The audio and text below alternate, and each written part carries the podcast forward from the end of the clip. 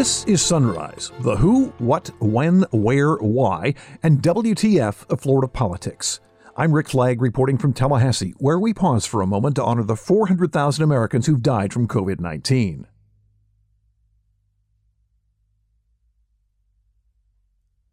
We hit that grim milestone on Donald Trump's last full day in office.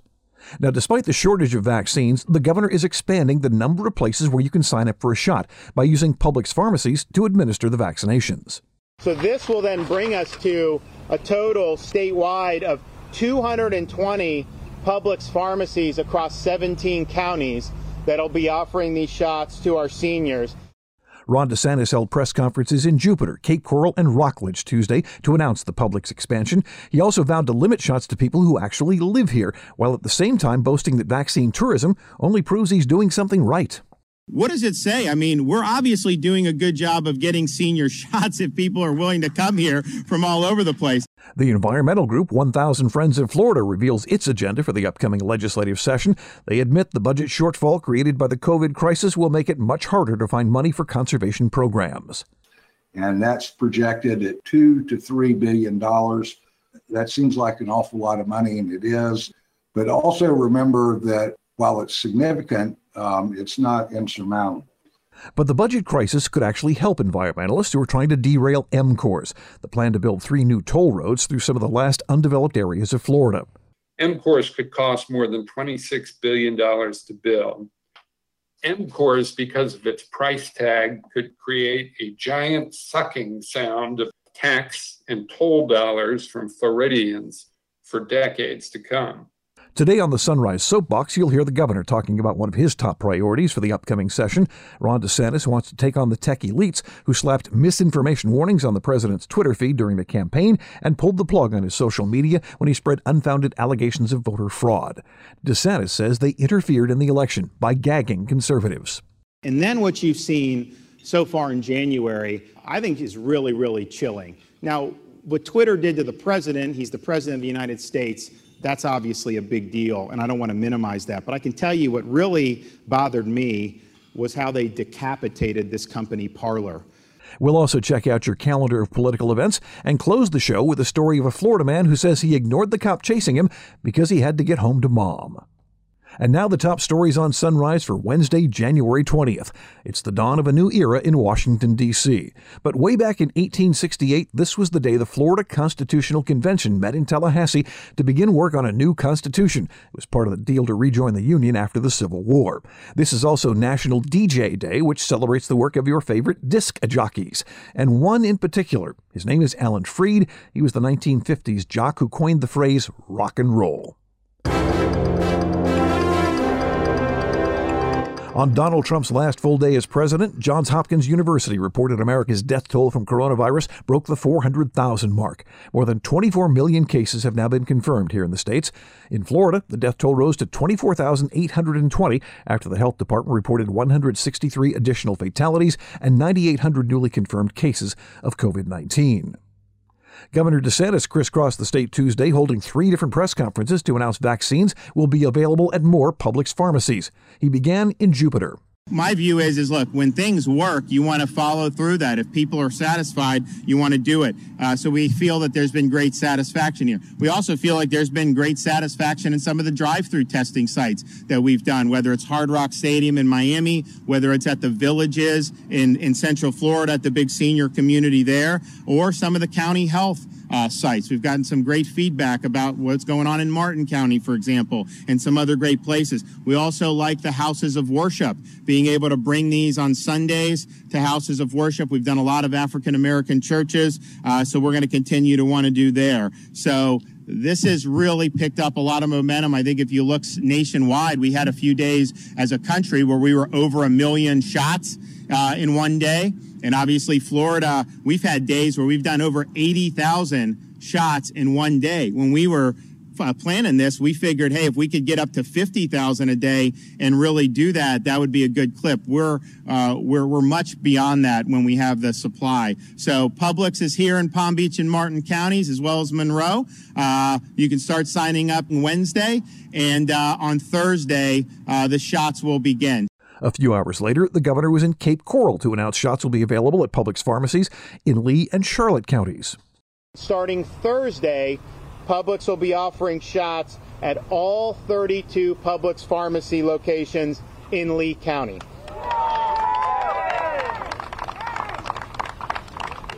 But that's not all. Uh, we're also going to do seven Publix pharmacies in neighboring Charlotte County, and so they'll be able to offer it in Charlotte County as well, which is really, really good. So this will then bring us to a total statewide of 220 Publix pharmacies across 17 counties that'll be offering these shots to our seniors. And I just want to stress the way they do it at Publix is by appointment only.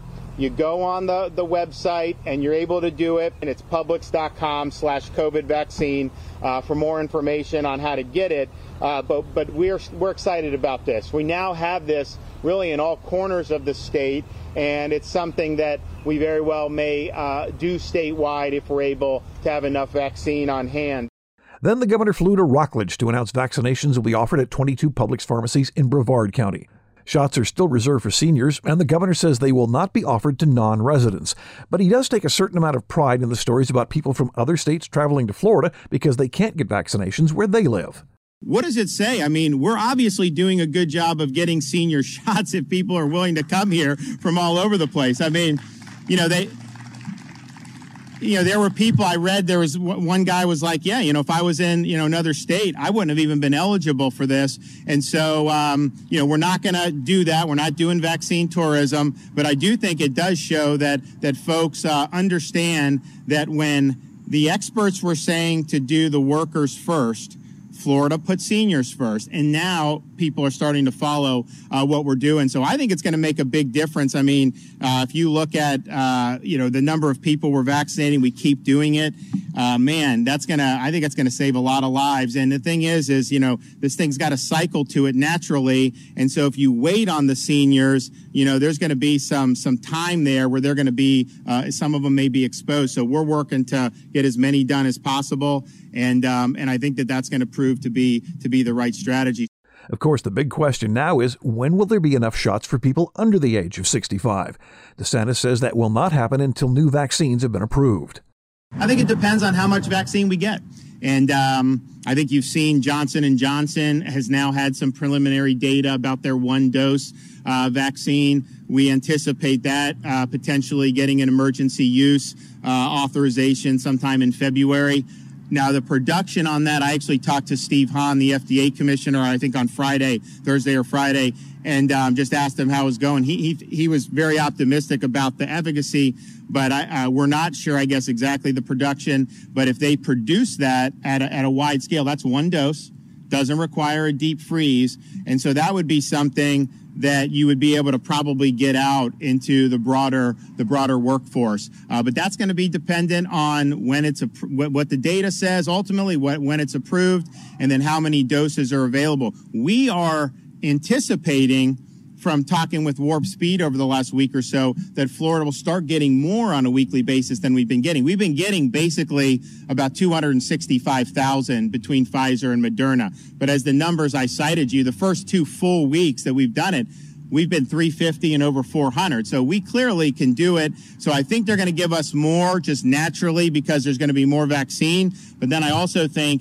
if they stick to this idea of the places with higher senior populations uh, get more and viewing it that way, then that obviously helps us because we have 21% of our state is 65 and over. There's a lot of other states, even some large states that are much less than that. So that'll be helpful for us. So we may be at the point where as we get to the end of February, you have a Johnson and Johnson and you have some of these other things. The governor is also rejecting Joe Biden's plan to use FEMA to bring vaccines to local pharmacies. He calls them FEMA camps that would add more layers of bureaucracy. DeSantis says that's not necessary in Florida. All he wants is more vaccine.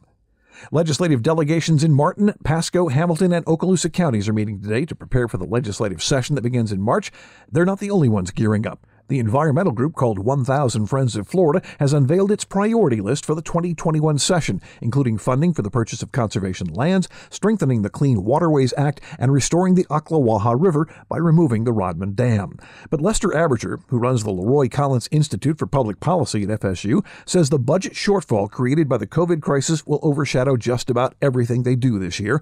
The state is facing a $3 billion hole in the budget. Abberger says that is significant but not insurmountable because there are ways to plug that hole.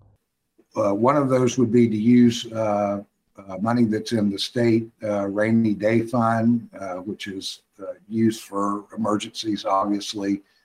the tension there is we want to be careful about de- depleting that fund in the event of a hurricane or some other kind of natural disaster. But there is there are funds available uh, for emergencies, and that is an option that the legislature has. Furthermore, uh, the legislature and uh, particularly the Senate president has expressed some interest in renegotiating uh, the gambling compact with the Seminole tribe of Florida.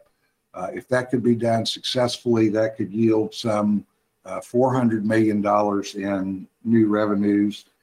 And finally, and importantly, um, the uh, full implementation of the collection of the internet sales tax.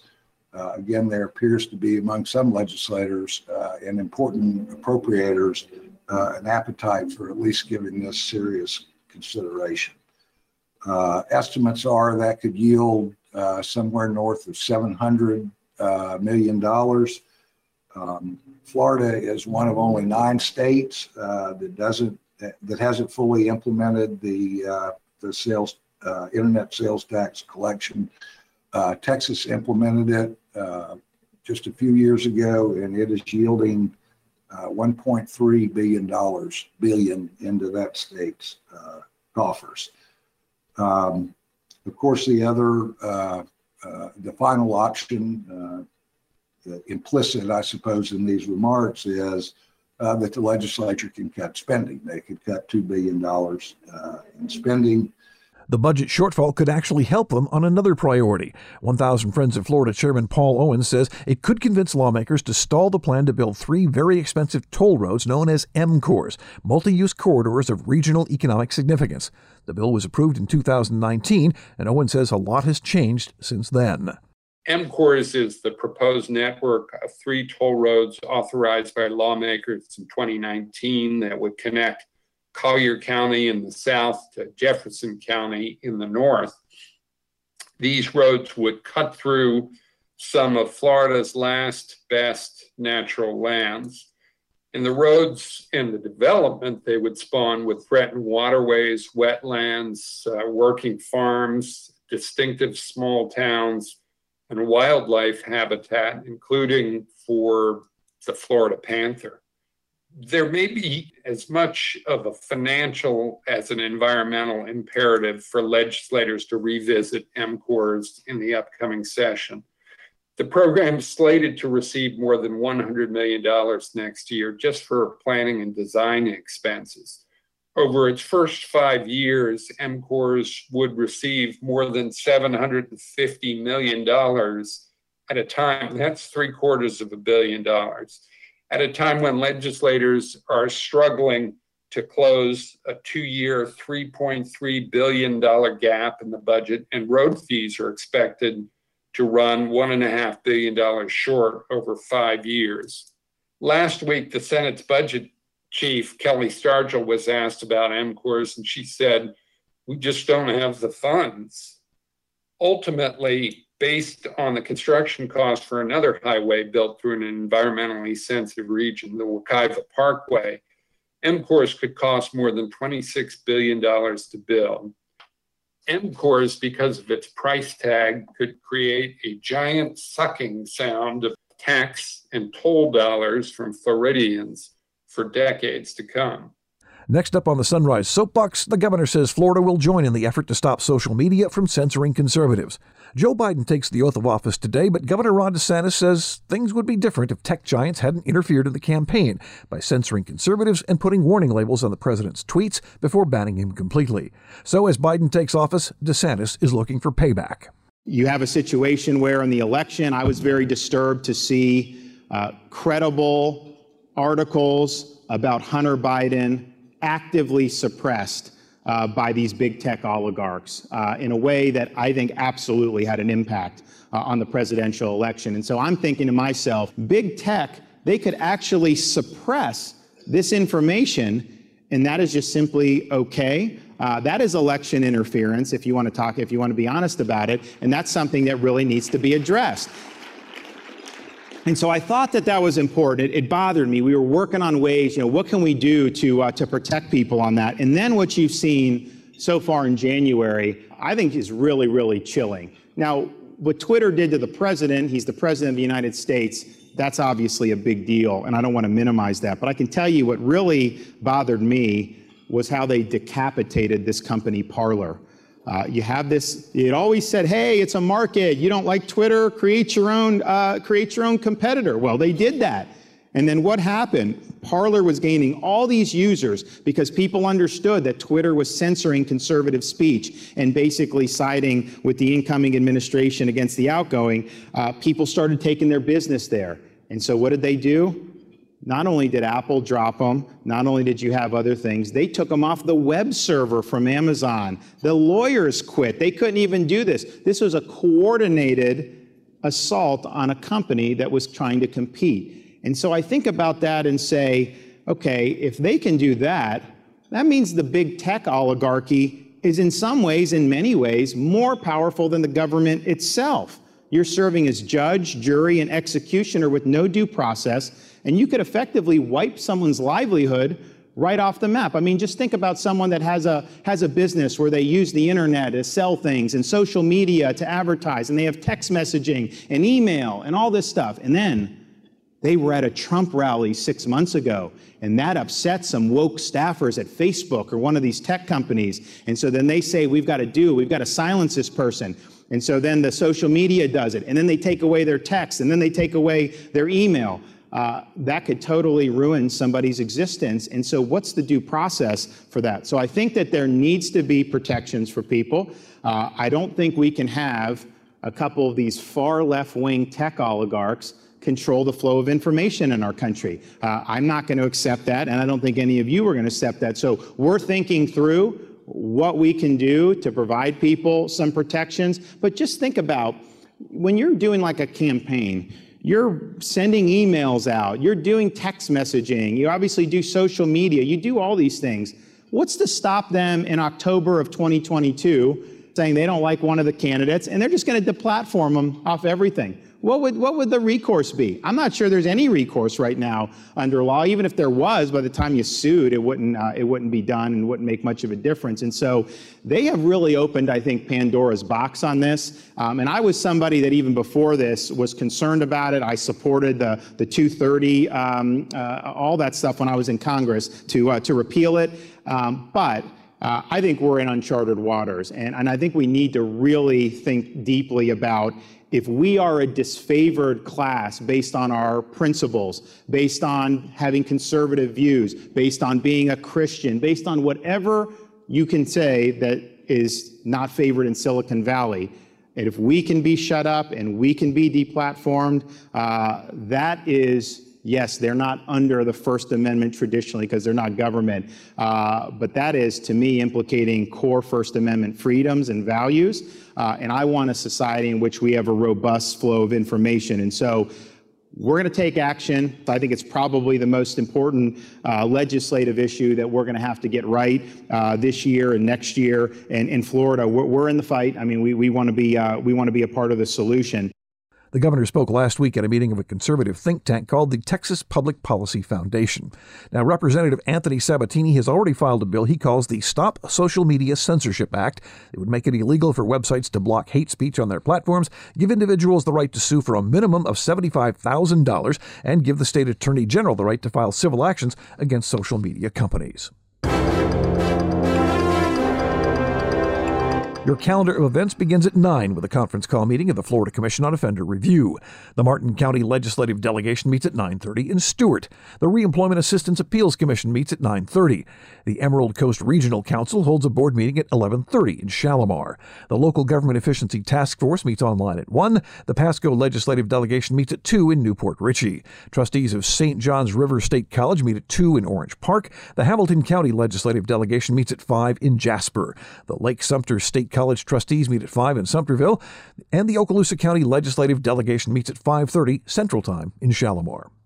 And finally today, a Florida man who fled from police told them he was rushing to get home to his mother and was simply driving too fast to pull over safely. 18-year-old Nicholas DeBeaties drove past several intersections where he could have stopped for the cops, but kept going until he reached a trailer park in Titusville, where he was arrested. The Florida man is charged with aggravated fleeing and eluding, reckless driving, and operating an unregistered vehicle. That last charge was added after officers discovered the license plate on his Hyundai was stolen. That's it for today's episode of Sunrise. I'm Rick Flagg in Tallahassee, inviting you to join us again tomorrow as we continue to plumb the depths of Florida politics.